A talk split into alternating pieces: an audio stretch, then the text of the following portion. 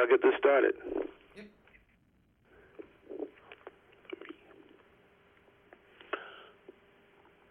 Hello and welcome to the Muni Lowdown. My name is Paul Graves and I'm the managing editor for Debtwire Municipals. Joining me today is my one and only colleague for today's podcast, Greg Clark, our head of municipal research.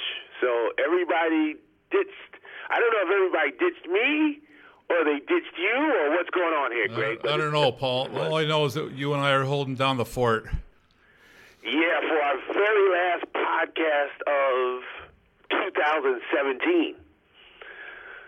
So, uh, why don't we delve into one of our recurring topics, Puerto Rico, Greg? What's the latest there?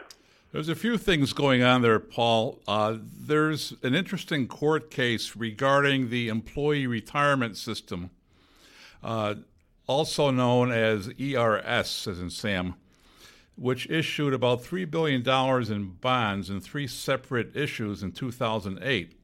They used those bond proceeds to fund uh, Puerto Rico's pension plans, which, despite this cash infusion, remain pretty much broke. The, the bonds are a mixture of capital appreciation bonds and current interest bonds. And the first principal payment on any of these three series of bonds is not until 2023. So they, they've they're only responsible for paying interest ever since since 08 until now and until 2023. They're all interest only. Uh, the bonds are payable from payments made by the Commonwealth, the Commonwealth agencies such as the Electric Authority and uh, Commonwealth municipalities this is this is one thing that's that's different about these bonds. Usually, when you see pension obligation bonds, they're either a general obligation of the issuing uh, government or they are a uh, lease appropriation bond of some type. But this this one does have this structure. In any event, the bonds defaulted on their interest payments for the first time on December 1st.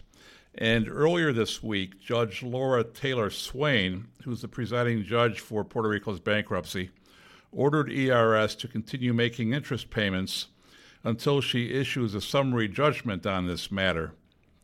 She, she also plans to order that holders of the capital appreciation bonds who don't get interest checks per se will share in the interest payments that are being made to holders of the current interest bonds.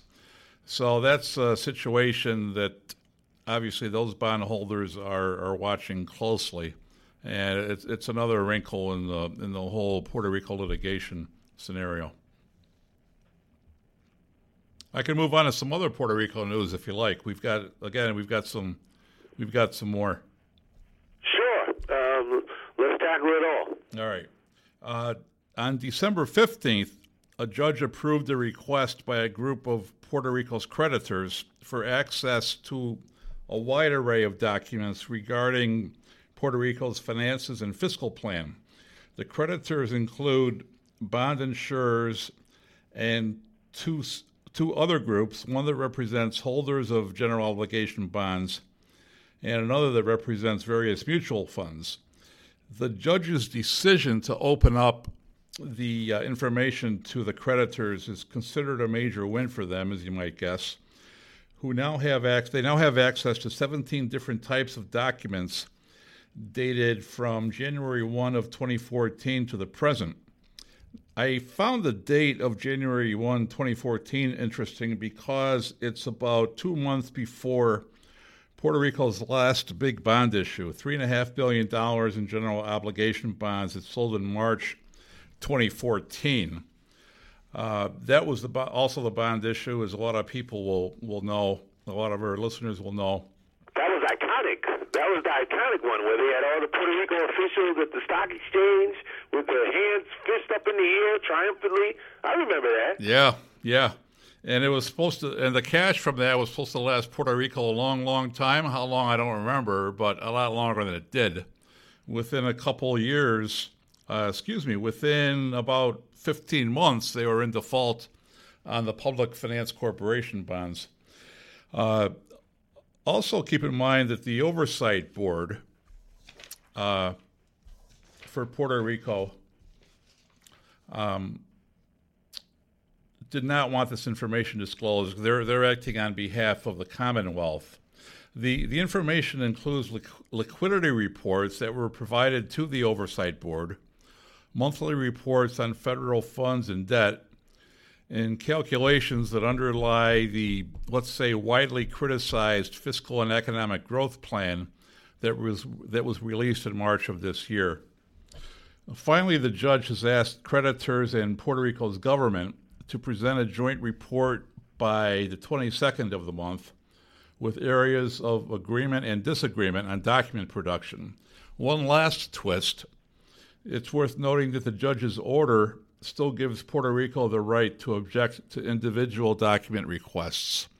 So I'm guessing that this could still be tied up for quite a while. Um, I personally, I'd like to see the information go to various parties, and it's, it's my understanding this is normal in the case of a, of a bankruptcy. Um, but anyway, that's where it stands. I, I, I, it was a big win, but I think there still might be some fight left in Puerto Rico and the oversight board when it comes to, again to individual document requests. There's also been, uh, on another topic, disaster relief. A bill was introduced into the U.S. House of Representatives to provide $81 billion in federal disaster aid. This, the 81 billion would provide monies for Puerto Rico, the U.S. Virgin Islands, California, Texas, and Florida. Obviously, all those entities were affected by hurricanes other than California, which has had some massive fires, both in northern and southern California. Funding in the bill's current form is to provide loan programs, monies to the Corps of Engineers, excuse me, agricultural assistance, uh, small business disaster loans, rebuilding of K through 12 schools, economic development, and even repair of defense facilities in, this, in these various uh, entities. The latest on this is that it may not go until next year because the uh, the Democrats in the House want more money in there for Puerto Rico. Uh, they apparently feel that Puerto Rico has been shortchanged at the expense of a couple of the states. That's about it for, for Puerto Rico. Well, you mentioned big wins, Greg, and certainly the Republican majority in Congress got a big win this week with tax reform. Uh, what were the implications for specifically muni bonds, uh, Greg? It, it, it could have been a lot worse for the muni bond market advanced refundings will no longer exist, and that's a big hit to uh, the market supply. But private activity bonds are safe. Private activity bonds is, is, I think, a recognized term in the legislation, but it's a term that I think is a bit too nebulous, at least for for my purposes, when I think of the muni market. But included in, in this group are airports and other transportation facilities water and sewer utilities, waste disposal facilities, multifamily housing, and nonprofit hospitals and universities. So, if private activity bonds had been taken out of the market, that would have been a huge hit to the market. Ironically, um, stadium bonds made the cut. They're still going to be able to to be financed with with uh, with municipal bond, tax exempt bonds. Yeah.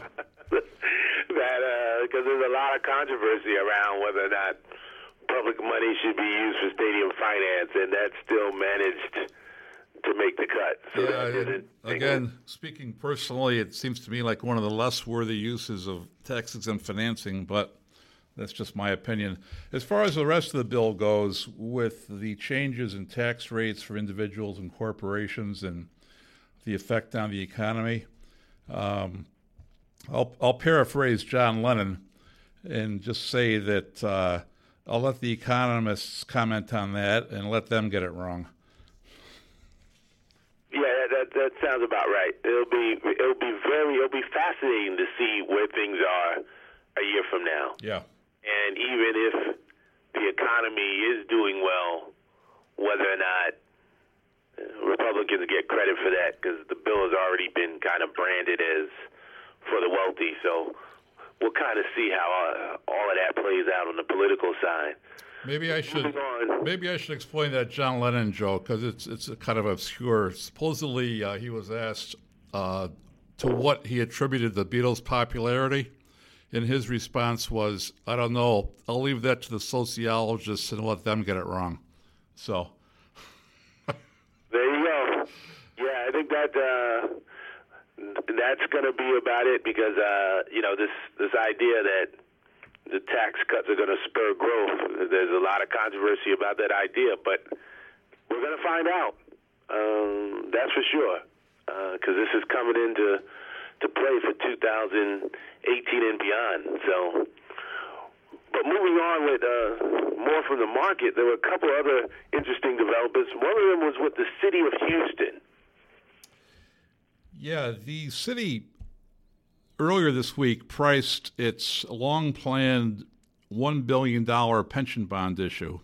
Again, as, as Puerto Rico, I'm not comparing Puerto Rico to Houston uh, favorably or unfavorably. All I'm saying is that the purpose of the bonds in Houston's case is also the same reason that, or also for the same purpose that Puerto Rico used its pension funding bonds, and that is to provide funding for its pension systems. In this case, a billion, just a touch over a billion dollars.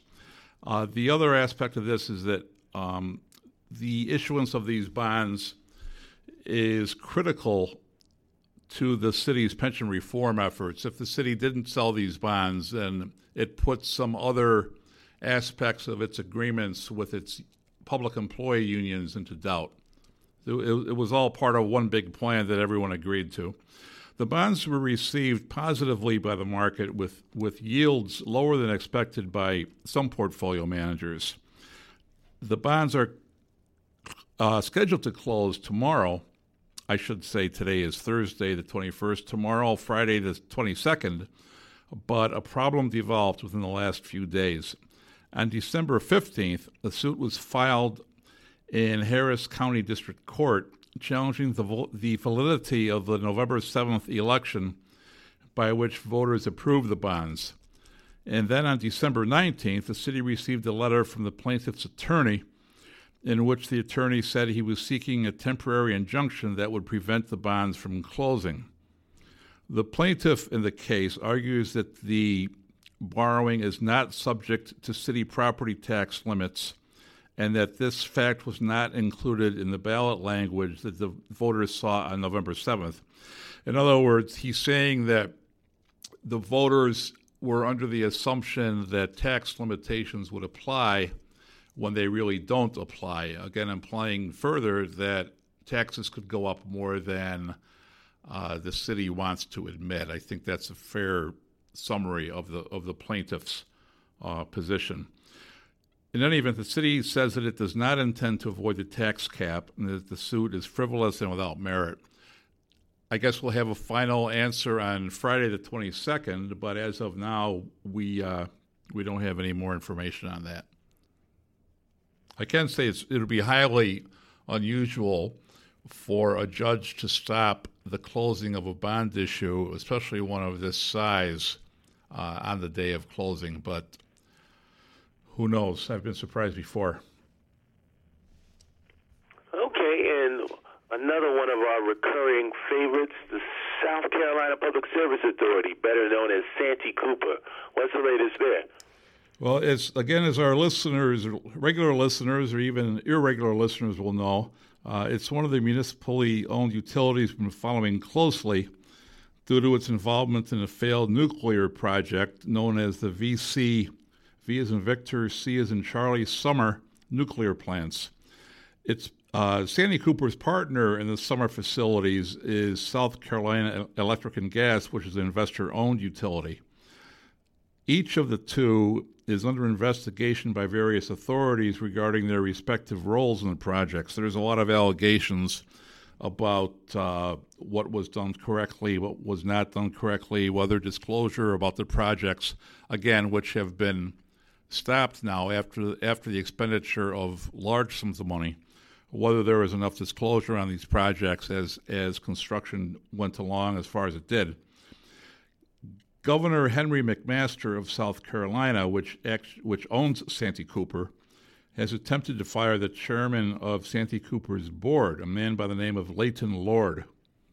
Uh, Mr. Lord refused to resign despite, again, what the governor and many others in the state see as the board's lack of transparency and mismanagement of the summer projects.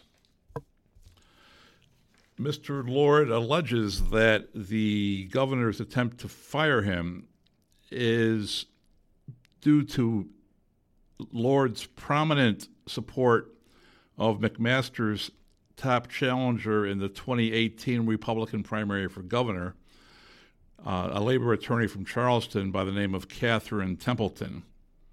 And to top things off, uh, Mr. Lords received a temporary injunction preventing his firing. In an order dated December 14th, a judge granted the injunction for 10 days or possibly until January 3rd and said that Lord was likely to prevail on the merits of the case. I, without knowing more about this, there's two things that surprise me. Number one is why Mr. Lord would want to remain on the board. Number two, um, how he, how we can prevail on the merits of the case. It's a state-owned utility. It would seem the governor is within his rights to to to fire him, but that's just off the top of my head. I, I can't. There, it's possible there's something in state law that prevents him from being fired without the consent of the legislature. I don't know, but that's the latest. So we'll know a little bit more within the next week or so about about this one. There's a lot of palace intrigue going on in uh, South Carolina. Yeah. Another, another thought is if I was the governor's opponent in the primary, I don't know if I'd want one of my allies still associated with the utility. Uh, it just seems like it would be, you know, uh, just a bad connection to have. I'd, I'd kind of let let the governor have his way, and whatever whatever happens from here would be the, the on the governor, not on anyone else. It's interesting to see how this, you know, Toshiba bankruptcy has now just, or the Westinghouse bankruptcy, I'm sorry, has just kind of blended into a lot of uh, into a lot of different things going on. yeah. The uh, the the, tentac- the tentacles go wide and deep.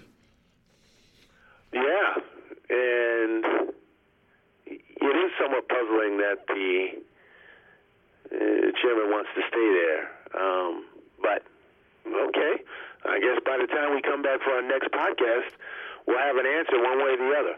That's right. All right. Well, to everyone out there, I hope you enjoy the holiday season. And we'll come back again better than ever with our award winning podcast, The Muni Lowdown in 2018. Thanks for listening, and we'll talk to you next year. Thanks, Paul.